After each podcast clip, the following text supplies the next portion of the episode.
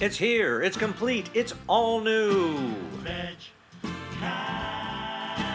That's right, folks. It's VegCast 122. A full menu from first to last. Yes, VegCast 122 is the Sounds of Summerfest 2015 edition of VegCast. And yes, it is indeed December 2015. We're going to be listening to a bunch of sound clips that were recorded back in July of 2015. And you may ask yourself, why are we just hearing this now instead of back in July or even August or September, etc.? Uh, and frankly, the fact that it's coming out at all uh, it, within the bounds of 2015 is a holiday miracle.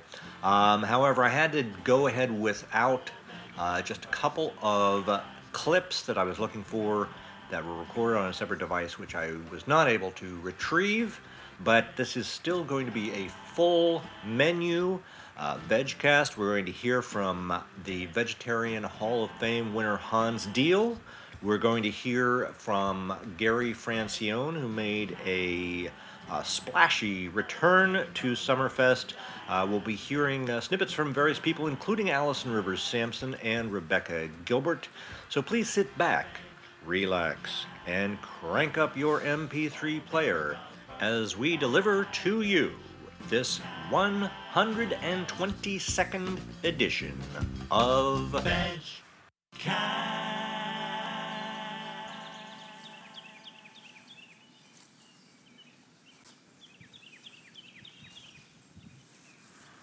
Ah, yes, the dulcet sounds of birdsong from a previous Summerfest because they did not record any bird song this time uh, because once again I did have a uh, little incident with the MP3 recorder, which I will explain later. But right now we're going to jump right into this Sounds of Summerfest with a very quick brief mini interview with Rebecca Gilbert, the author of It's Easy to Start Eating Vegan. We're here with Rebecca Gilbert right in front of the Student Union building here at Vegetarian Summerfest. Rebecca, thanks for agreeing to do a short clip just for the Sounds of Summerfest because you are one of the people here and uh, I wanted to thank you because you just gave me a shirt.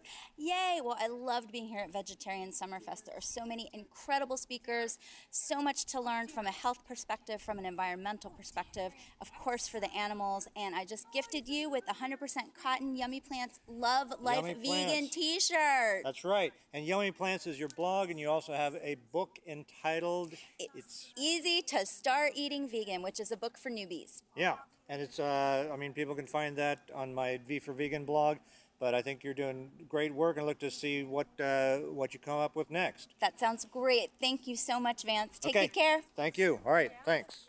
Yes, that was Rebecca Gilbert. Now check out that V for Vegan blog post about it's easy to start eating vegan. But I wanted to point out Rebecca is probably uh, one of the few people with the shortest commute to Summerfest, as she is based in Pittsburgh. But now we're going to turn our attention to someone with a longer commute, if you will, a world traveler, internationally known, and this year's inductee into the Vegetarian Hall of Fame. And as you know, it's Sounds of Summerfest tradition to get the first interview uh, with the Hall of Fame inductee, and just barely managed to do that by a couple minutes this time. But now we will turn our attention to our feature interview with Dr. Hans Diehl. All right, we're right here in Blackington Hall on the University of Pittsburgh Johnstown campus talking with Dr. Hans Diehl, the 2015 Vegetarian Hall of Fame inductee. And Dr. Diehl, first I want to say thanks for joining me on VegCast. My pleasure. Thank you. And congratulations, of course, on uh, your your induction. I had, as I said last night, there was a bio that you had provided for the program that uh, I read out as the MC, and that in retrospect, just seemed uh, very almost self-effacing, just very basic. And we found out about uh, even those of us who knew you had done a lot of uh, stuff with CHIP and uh, with the the Pritikin program. We didn't know like uh, half of what what you've accomplished. So you've accomplished a great deal. And how have you managed to fit all of that in? Well, actually, uh, I'm surprised myself that um, uh, I have been blessed in reaching out to people everywhere. Um, the breakthrough for me came once we began to understand that we could place these educational contents on uh, first class, um, highbrow um, uh, video uh, DVD sets. And uh, through this means, uh, the word has now spread, and the program is simultaneously being conducted in 10, 20, 30, 40 different cities around the world. That's great. So we're very, very grateful. And so I cannot really take all that much credit for uh, all of this. course uh, it was it's just that we have a wonderful team. We have people that recognize that this is joy generating. Uh, we, are, can, we can give people that are in uh, a situation of living lives of quiet despair. We can give them hope and health and healing by helping them to understand that the body is beginning to heal itself if given a chance with the proper input, whether it's some proper exercise or perhaps some of the simple foods that come to us, such as fruits and vegetables and whole grains and some legumes and maybe a few uh, seeds and nuts. These are the simple foods that have the nutritional uh, bonanza that helps the body to begin to regenerate itself. Great. Well, so, let me ask you about, um, because you're often having people go on to uh, diets that they're not familiar with, um, and that, you know, they may be saying, oh, this is so hard to eat this way, um, but, you know, your program depends on them sticking to it. And my question is, um, since we're at Summerfest, where you have uh, nutritional uh, speakers and you have animal rights speakers, you have kind of a, a, a potpourri of different aspects of vegan eating and vegan living. Um, ha, do you think or do you conjecture about whether there is any more uh, benefit to being able to commit to a diet like that with a uh, kind of an ideological underpinning? Or have you noticed no correspondence in that and you just, you say, I'm Dr. Diehl and you got to listen to me? And then they say, all right, I'll do whatever you say.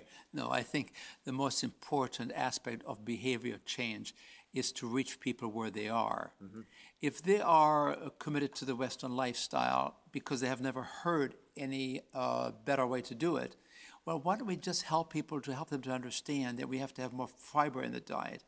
And when you have more fiber in the diet, all of a sudden you don't have to worry about constipation anymore, and many, many other things you don't have to worry about. Um, uh, you know, uh, diverticular disease, and so on and so forth. This is just one illustration. If we have a person that is on a typical Western diet, why don't we help them to understand? Hey, try to make some changes. Cut back on red meat. Cut back on the white meat. Maybe you can also do something about increasing the amount of uh, fruits and vegetables. Cut back on processed foods. The whole idea uh, that I find a little bit distasteful is the idea sometimes that we um, uh, segregate um, and uh, pit against each other vegetarianism versus omnivorous diets, meat versus plants. Right. And what I'm suggesting is that we need to give people an opportunity to find uh, their way of doing what they feel is best for them. So if they're not quite ready to make the jump all the way, they'll come to that as they begin to open themselves up to the huge amount of scientific evidence that is out there that is very clearly telling us we need to be uh, moving towards a, a diet that has less processed foods. I mean, 51% of the calories that we eat today is processed foods. So you can be a vegetarian and still be a junkie. That's true. Right? And so we want to bring people to a balance here in the lifestyle. And of course, we're not just talking about diet either. We would like people to get into an exercise program, to begin to manage their uh, adequate sleep patterns, to perhaps become nicer people. You know, I mean, if you don't find happiness in life and you're just uh, grinding it out, I'm a vegetarian and I don't eat those uh, M&Ms, what have you really accomplished? So I think we need to find uh, an inner uh, light that guides us towards um, a softer uh, way of living. And in the process, you find the deeper joy, and you find uh, that your taste buds begin to gradually change. And you know, after a while, you don't even miss those Oreos and M and the sirloin steaks and all these kind of things. As as shocking as it may sound to some people, I've never heard this before. I used to be there years ago, but I wouldn't I wouldn't even imagine that I could eat a corpse. I mean, I mean, for people to eat those cadavers, I mean, it's just unthinkable now. And yet, Yeah. I was doing it myself. Well, that's right. I was there too. Yeah, so you know, it's important that we are tolerant and that we are kind and caring, and we let people know, hey, there's a better way out there. Why don't you come and take a look, and maybe you can join us. Right. Well, that's great, and you've found uh, so many different ways of uh, like getting the message across in different media, um, and we only uh, a lot of us anyway only found out uh, last night you're a musician, you're a songwriter, and uh, you've written uh, this love song that uh, is apparently.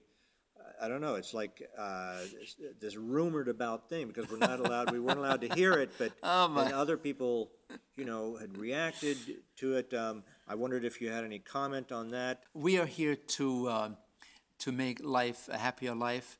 And if uh, uh, you know my humble offering there in the music area, which meant a lot to my wife, I uh, made it for our 40th uh, um, engagement year.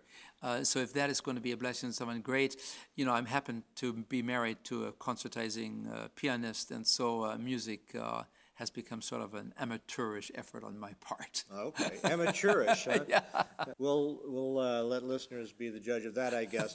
So just to sum it all up, uh, you know, it's a great thing that uh, you have been recognized uh, for all of this work in the Vegetarian Hall of Fame, and now, I mean, I, I know you've received plenty of accolades that this is being piled on top of, but what what is what's the next step? Can you can you go any further beyond that? Are you still just trying to get as many people as possible to understand what's going on out there, and that's you just keep on in the same framework as you've been doing? Well, I want people to know that uh, health comes by choice, not by chance. Happiness comes by being a giver rather than being a taker. And uh, I am concerned that the planet is in a mortal state. And I think unless we make some changes, that planet is uh, groaning under the load that we place on it. Right. Well, that's a sobering thought. Well, uh, I guess we're going to have to end this interview on a down note then, Dr. Diehl, but I did want to be, uh, you know, we're happy for you, and you're obviously a happy person uh, despite some of the, uh, the big picture problems that we all face. So uh, I guess I just want to say thanks for taking the time out uh, from a very busy day and uh, joining me on VegCast. Thank you so much. Glad to be here. Okay, great. Thank you. There are millions of memories running through my mind, conjuring emotions from another place and time. There are some I dearly treasure, while others fade away. But my most precious memory is when I first saw your face. I've been so many places, I've seen so many sights. Blessed with hope and happiness through countless days and nights. But this I will remember when the rest of life is through. The finest thing I've ever done is simply loving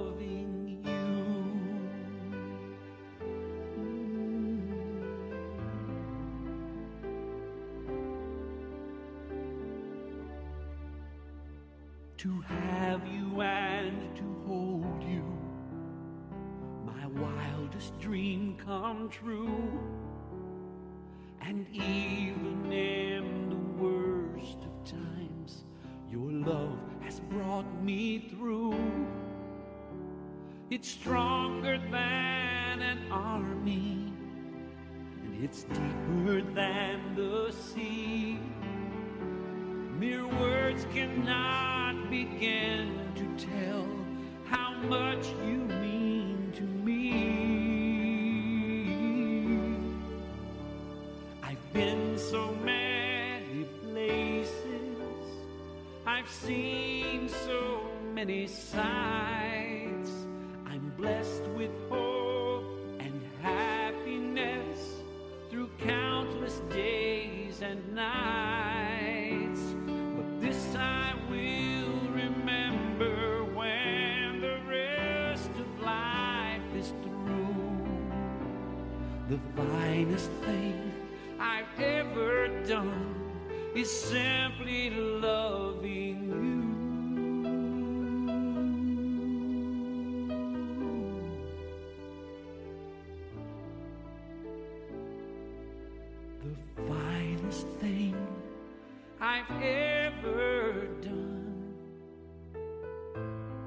Simply loving you.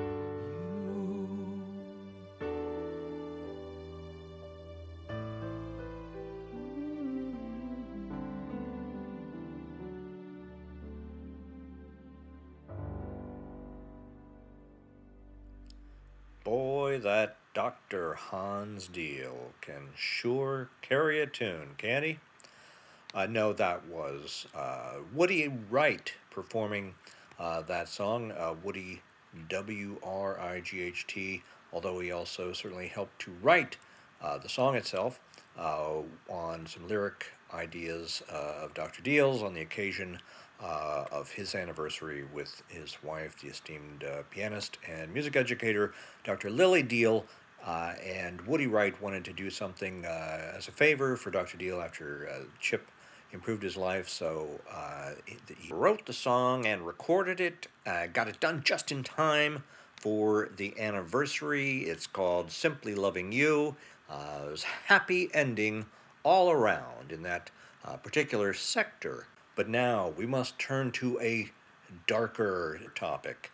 And no, I don't mean the uh, technical difficulties with my iRiver, although that plays into it.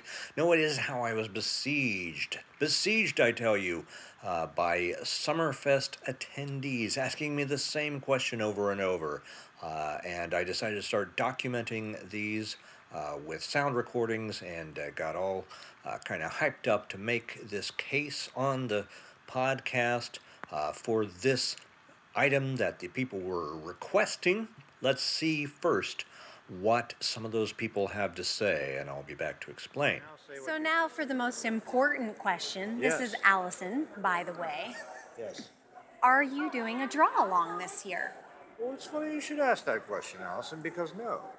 I don't, not I'm not okay with this. I'm not okay with this. Okay, well, I'm. I'm writing it on the evaluation form. Whoa! Where is All right. the draw along? Exactly. All right, and more to the point, this will be part of the Sounds of Summerfest now. So it'll, Oh. the, we're creating a grassroots movement. Okay. Everybody's saying, the Where's world." the draw along? exactly. All right. Yes, everyone was saying that.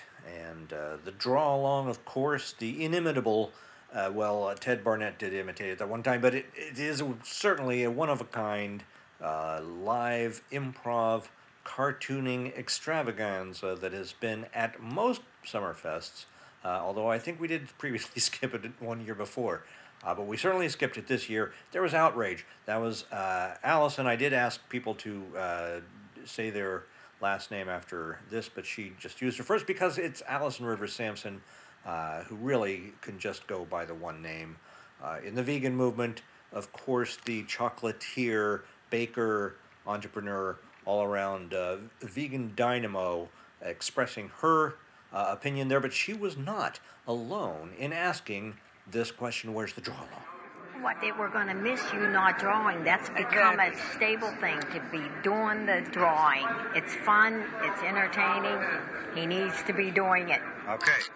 De- what's your last name? Peggy Fritz. on the staff. That's Peggy Fritz. Well, exactly. So exactly is exactly right because while this was a fun Summerfest in general for me, I just kept being accosted by people wanting to know where's the draw along, and I would get out my uh, recorder and record them because I was building up this archive, uh, and so I would like they would say that, and I would say, okay, could you say that again for the court?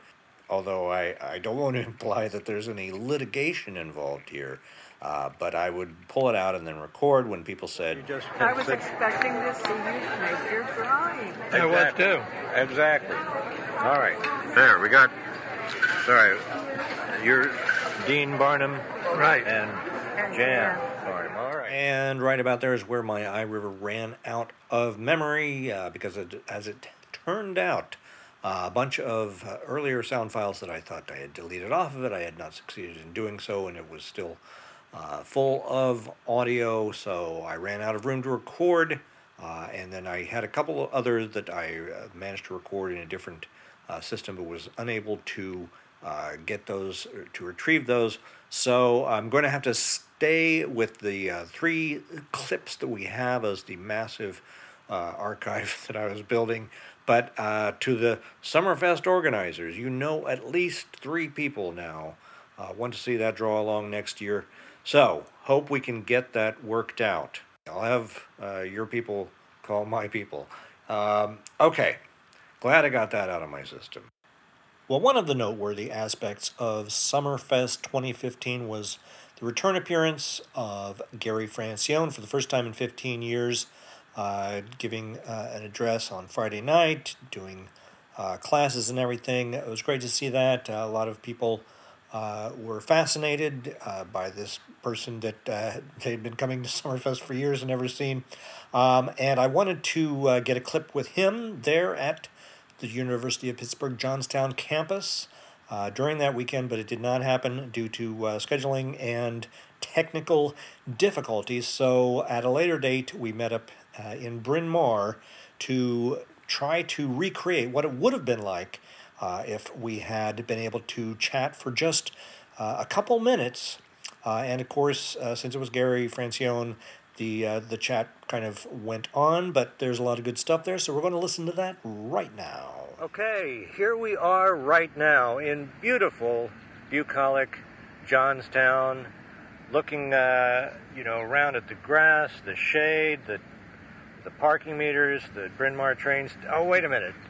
Uh, well, we really plan to be in Johnstown, but right now we're in as bucolic a setting as we can. This is Gary Francione here, who was at Summerfest, but I did not manage to uh, corral him while he was there. So I'm talking to him now. So, Gary, welcome to the Sounds of Summerfest edition of VegCast. Well, I'm glad to be here, even though we're in Bryn Mawr and not in Johnstown. Yeah, I, we really weren't able to pull that off. Uh, but you know, maybe we'll put a little bed of birds chirping and stuff under it, and it'll sound just like we were still there. There are birds chirping. You just there. Yeah. Do you hear? it? There's chirping. It's it's not exactly. They're not the same birds as you find No, no, up no. Uh, in, in Johnstown. Um, so we're uh, you know this is a Summerfest thing, and it was a big Summerfest in a way because of the return of Gary Francione. So uh, let me just first ask you, you. I think you were last at Summerfest in either 2000 or 2001. Uh, in your hiatus, you know, coming back, is it just like settling back into a warm bath, or were there jarring uh, things that were were different about it, what was your overall impression? Oh, it was terrific. I had a really good time. Um, I enjoyed. You know, what was interesting is that you know I left. I think 2000, maybe 1999, but certainly 2000 was the last time I was there. So it's been 15 years. And you were definitely there in 2000. Yeah. Okay. 2000. Um, the faces have obviously changed. I mean, you know, there uh, there were some people there that I remember from 15 years ago, but most of the people are new people. So it was great to meet all these new people, and and it was a you know, Summerfest has always been. Um, a nice atmosphere. It's always been a good atmosphere. It's always been terrific food. I mean, the food is the best of any conference ever. Um, and so, you know, it, it's it's uh, it's a, it's terrific in that in that regard. Um, but it's always been a pretty a casual place. It's always been a place where um, you know you meet you, you meet nice people and you can um, you know you, you can uh, spend time with nice people and have discussions and um, and you know that's exactly how I found it and how Anna and I found it this year um, was you know uh, when we were driving home I said to Anna um, well what's your impression? She said it was Summerfest. So you know it was Summerfest. Yeah. and it's uh, it's an event um, and, it- and and I, I think it was terrific. I mean I, I enjoyed meeting you know I met a lot of really terrific people and it was great Yeah, you got a, a great response. Uh, people packing uh, the different uh, venues. To hear you now, um, you know the main hook for uh, for this. Everybody has to have a, a book or a thing that they're tied to. You have this uh, book, Eat Like You Care, and now a, a new website, howdoigovegan.com, and, Yes. and what these to share, I think, and to stop me if I'm going too far here, is that they're taking um, basically the same message that you've uh, always been promulgating uh, and kind of repackaging it in a little bit. Uh, I, don't necessarily want to say smarter because how could uh, how could Gary Francione get any smarter? but um, in a, a more You giving me a targeted way time or what? in a more concise, like direct. Just try to uh, make sure that everybody who comes into contact with it can can easily get something from it. Well, Is know, that it, it, it's um. Look, it took me some time to get this stuff worked out. You know, I mean, um, you know, I started thirty some odd years ago, being uh, you know a, law professor who was doing animal welfare cases and working with all these animal welfare groups, and it took me some time to sort of realize I was wasting my time, and in fact, I was engaging in you know in, in counterproductive efforts. Um, and so it took me some time um, to work out what what the situation was. I mean, it, it was you know in the early to mid '90s that it you know, and I'd been doing this. I'd been I'd been involved for like over 10 years, and it it took me really that long to sort of understand that the property status of animals meant that animal welfare regulation could never work. And you know, and and it it it it took me time to sort of I was working with a lot of these groups that that I that I wrote about in 1996 as new welfarist groups. I mean, I was working with those people. Those were people that I that were my friends that I was working with, and you know, so it took me sort of some time to see that property status of animals was problematic. It took me time to see that these animal groups, um, you know, all of them were basically um, going in the wrong direction. All these large groups were going in the wrong direction, and and it, you know, and, and so and so it's been a process for me to sort of you know get my theory developed. Now I have it developed fairly well. I'm I, I I'm familiar with it in the in the sense that I I, I, I see it now uh, in a very clear way. And one of the advantages of that is I'm able to sort of distill out the ideas that I think are really clear and sort of you know. And I have. I mean, I think in certain ways, um, you know, the the recent writing um, has been, uh, I think, more direct. Um, less academic. I, again, I don't apologize for the academic work. I had to do that to get to where I am now. Right. But um, but I think that you know, Eat Like You Care, the one that Anna and I are working on now, which is the abolitionist approach to animal rights, a manifesto, is the same sort of thing. We're trying to take the abolitionist ideas. Um, which are deeply philosophical on certain levels, but present them in a way so that you know people understand them. Um, and also, look, Vance, it's it's all. I've also been resisting um, you know, I, I, I didn't really want to capitulate to the fact that um, I'm living in a world now that is very different from from the world of 30 years ago. People don't read um, anything that they regard as remotely complex, or most people don't. And um, you know, we live in a world where if it's anything longer than a tweet, you lose people's attention. So, um, and I, I, you know, I resisted that for a long time. I mean, it was it was it was 2005 that we started the Abolitionist Approach website, and I did that kicking and screaming. I didn't want to do it. I mean, I did it because I was persuaded to do it by somebody who was savvy about computers, and I didn't want to get involved with it, and I didn't want, you know, and I didn't want to open a Facebook account, and I didn't want to. Now I've got like almost 70,000 people on that on that page, and we have really fascinating discussions, and I think it's a great platform for educating people. But you know, look, I'm, I, I, I mean, I came out of, uh, of, of university in the 1970s, um, you know, and I was I was, you know, when I became a professor, it was, you know, I, I was a sort of a, a, a conventional person in that regard that I wrote the sorts of things that professors write. But, um, you know, that work has to, in many ways, be translated so that it can have, um, it, it, it, can be be distributed more widely in a political sense. Okay, well, um, let's just get. I mean, we don't have a lot of time here, but I want to make sure that we we do talk about the content, not just the style and a, a large part of the content, um, you know, people come to the the kind of abolitionist approach and want to treat it in the way they're used to, which is like, well, now where do I, you know, sign up for my membership in this? How do I, uh, you know, tell people about this leader that we have, and you're always like, I don't want to be your leader. You got to go out and be right. the leader. I don't want to be anybody's leader, right? Um, and you actually, I was at a session where you were, you know, kind of going through five steps for everybody going out and, and being uh, kind of 24/7 advocates uh, for for the vegan ideology, no matter you know how you encounter somebody. Can you give us any sense of that? Because that's that's been a, as you know, I've brought this up.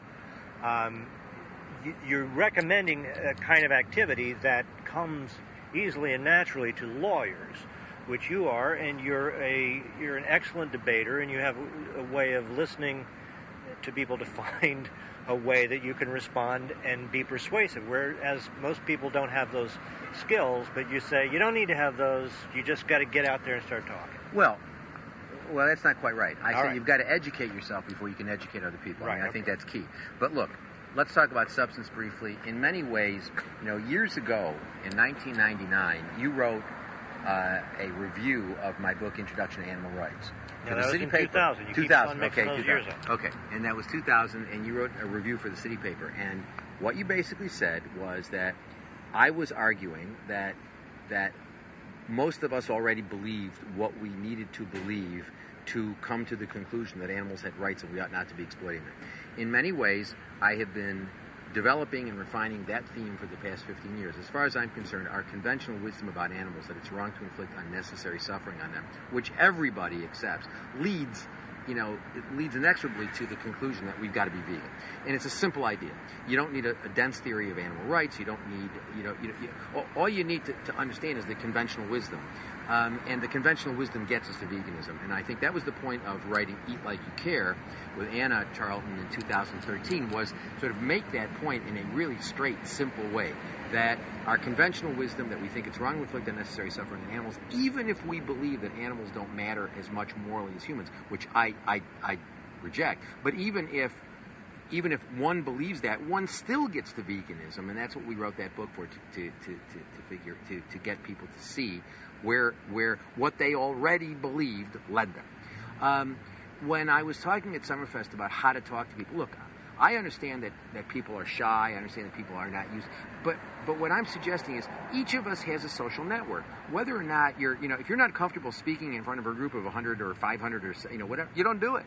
But um, but you know each of us, whether we have access to or inclination to talk in that sort of form, each of us has a social network of friends and family that we're constantly communicating with. And and if we educate those people even if only one or two of the people in our network go vegan then they do one or two of the people. We're talking about exponential development. We're talking about a paradigm shift. And what i said at that workshop was when we talk to people we have to assume they're not stupid that they're people of goodwill. We shouldn't get frustrated we shouldn't get angry but we need to educate ourselves. And see this is what i see as a real problem with a lot of animal advocates is they think that this is easy and that all they need to do is go out and say be compassionate or you know animals have right whatever. You need to be able to address the questions that people give you uh, the people you know the, the sorts of And you need to also recognize that people are going to say a lot of things that you are regard as dumb and perhaps even as offensive. You know, you're going to hear, you know, what about plants? But Hitler wasn't Hitler a vegetarian? You're going to hear all that stuff. And instead of getting angry with people, you need to sort of learn how to respond to that stuff in a creative way. But I really want to make it clear that I don't want to be anybody's. I'm not. I, I'm a, I'm a, I'm a uh, professor at Rutgers. I generate ideas and stuff and and um, you know I don't want to be anybody's leader. And as far as I'm concerned, you go to abolitionistapproach.com or you go to my Facebook site or to the you know to the new the new site how do I go vegan.com. You will never find a donate button because I will not allow it. I don't want your money. I will not accept money. What I want is for you to go vegan, and I want you to spend some time educating yourself so you can educate other people about going vegan. Okay. Well, um, just before we go, I want to make sure that we, we do talk about how do I go vegan because I was uh, impressed when I heard about this. And Uh, you're a tough you're a tough critic. So when you said you when you when you said Well, just heard, when I heard about it, I was like, oh, duh, that's such a great idea because if somebody is interested in that, they're going to go and type that phrase into Google, vegan, and right. Google gives the highest rank to something that has the search phrase in its domain name. Right. So, uh, would you care to give us just any uh, briefing on how this is, uh, you know, th- th- he, like your care is almost, uh, I think you said in the session that I was at, is not. Uh, it's not even so much for non-vegans as it is something that vegans Yes. can purchase as a kind of a guide to how to have these discussions. But how do I go vegan is more forward or more front-facing to the Yes, public. right. So what, uh, you know, that just came out of nowhere for a lot of us, but not for you. Or obviously, you. What was the the impetus for the? URL. The URL and the whole yeah. well, I wanted to do I wanted to do a site that was abolitionist vegan because you know there's veganism and then there's abolitionist veganism. So you know, and and we probably don't have time to get into that, but but there's you know abolitionist, and I wanted to do a site. Uh, and what we did, we, we we got one of the two people who had done a very popular uh, vegan starter guide, uh, Sandra Cummings, who was one of the two people who had done an earlier vegan starter guide. We got her to come on board, and you know, because she wanted to do an abolition, she wanted to do one that she wanted to do, um, you know, vegan kit is a good reference tool, but uh, she wanted to do something that was more abolitionist. So we got together and we formed a little team, and we we did that. Now I wanted to call the URL uh, abolitionist vegan or or the the world is vegan if you want it.com. I got outvoted by the group. Um, Vincent Guihan um, and Anna Charlton and Mariana Gonzalez, they all said, no, let's go with how do I go vegan because that's what people will type in the search engine. Yeah. And I said, no, no. I said, that sounds so horrible. And I went along with them because I believe in democracy, sort of. Um, and, you know, sometimes I believe in democracy. And so I said, okay, fine, let's call it How Do I Go Vegan? And it's been getting zillions of hits. So they Yeah. were right, I was wrong, and you've got that on, on tape. I was wrong. Great. Um, I'm going to use. I'm going to take that clip and use it for any other thing that I need. yes, I yes, have, yes, uh, yes, great. But it's been it's been it's a terrific uh, site. And, and I encourage people to go there. And our regular site is abolitionistapproach.com. And you can read hundreds of essays on animal rights, abolitionist veganism, the problems between, you know, the problems with animal welfare reg- regulation, all that sort of stuff. And then you can come over to the, the Facebook site, uh, Gary L. Francione, on the Abolitionist Approach to Animal Rights uh, on Facebook, where you know we have discussions about this stuff all the time. You can ask questions, you can interact with people who really have been thinking about this stuff for a long time. But again, the most important thing, it you know the problem with with animal ethics and the problem with the, with the way we treat animals is not a problem of money. It's not you're not going to solve the problem. You're not going to change the paradigm by giving money to one of these large organizations. If anything, you're going to you're to retard progress because I think these large organizations um, have become basically promoters of happy exploitation, and they're not not only not useful, they're counterproductive. The way this is going to change is not by you giving money to anybody, but by you becoming vegan and educating other people to be vegan. So if you're if you're you know some people were coming up to me in Summerfest and saying I could never speak in front of a large group like you're speaking. I said fine. I said you know I said first of all it's a lot easier than you think it is. I said but if it if it makes you anxious, don't do it. But do you have friends? Yeah. Do you have dinner parties with your friends? Do You have parties. Yeah. Well, talk to your friends. You know, I mean, just talk to your friends. Talk to your family. You know, talk talk to talk to to parents of kids that you know that you you know that you meet. You know, for for you know uh, uh, PTA events or something like that. Um, but you know, if each of us, if each of us in the next year turn two people on to veganism, and I mean real veganism, not this flexible veganism or you know what I'm talking about, real veganism. Right. If we, if each of us turned two people on, we would have a vegan world in like 10 years, 12 years. you know? Right. Well, then let's get going. That's right. That's right. right. The time's a wasting, man. The time's a wasting. well, Gary, uh, thank you for. Uh, it was great to see you back at Summerfest. Hope uh, that'll be part of a uh, of a trend there. And uh, thank you for joining me for this Sounds of Summerfest. And thank you for having me, man. Thank you for uh, being on VegCast. All right. Science. Our science fact for VegCast 122 is actually more of a collection of science facts that have been collected into book form. Now, uh, obviously, my 121 podcasts worth of commentary on uh, different studies as they appear in the media comprise, no, they compose a, uh, a kind of collection of science facts that I've sometimes referred people to. Um, but now we have a much better resource, and that is a site called nutritionfacts.org, uh, which, as you know, Dr. Michael Greger, a frequent guest on the Sounds of Summerfest podcast, uh, but not this year, so we're getting him in this way.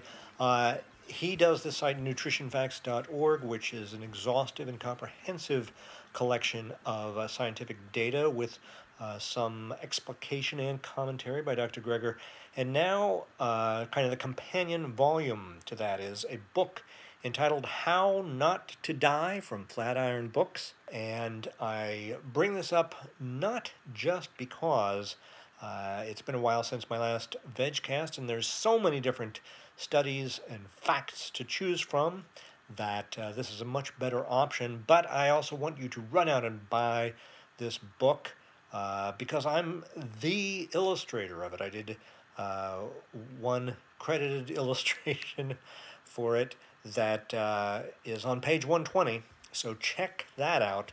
But uh, go get the book. I don't actually get a kickback from the sales, but just uh, it's a great book. It's got all kinds of uh, stuff where he's explaining the different ways that you can die. Now, the book is not called How to Not Die. You're going to die, but there's different ways that uh, you might die that would be better avoided. And he's uh, showing you how to avoid those uh, with uh, various uh, lifestyle changes, mostly involving your diet, obviously.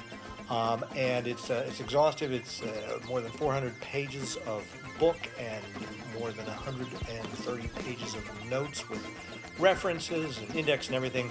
So please go and uh, get that, read that, and then when you are done with that and fully understand all of the ramifications of that, why you come back to me and I swear I will have yet another science fact. New York Times bestseller, How Not to Die. Now, this particular Sounds of Summerfest podcast is getting out so late that I've actually heard from NAVS. Uh, they've invited me back next year, so I will be back there. Uh, see you there. Hope to be doing the draw along. We didn't, they didn't say anything about that, but then they hadn't heard this podcast yet. But uh, of course, that was for me one of the key sounds of Summerfest. And uh, having now passed that and these other sounds along to you, I am out of here.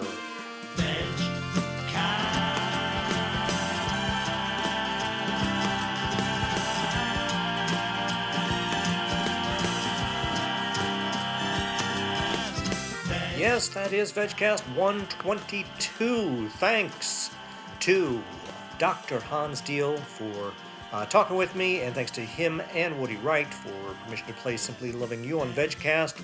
Thanks to Rebecca Gilbert for talking with us. Thanks to Gary Francione for meeting me in Bryn Mawr for that interview. And thanks to Dr. Michael Greger for asking me to do uh, the illustration for How Not to Die.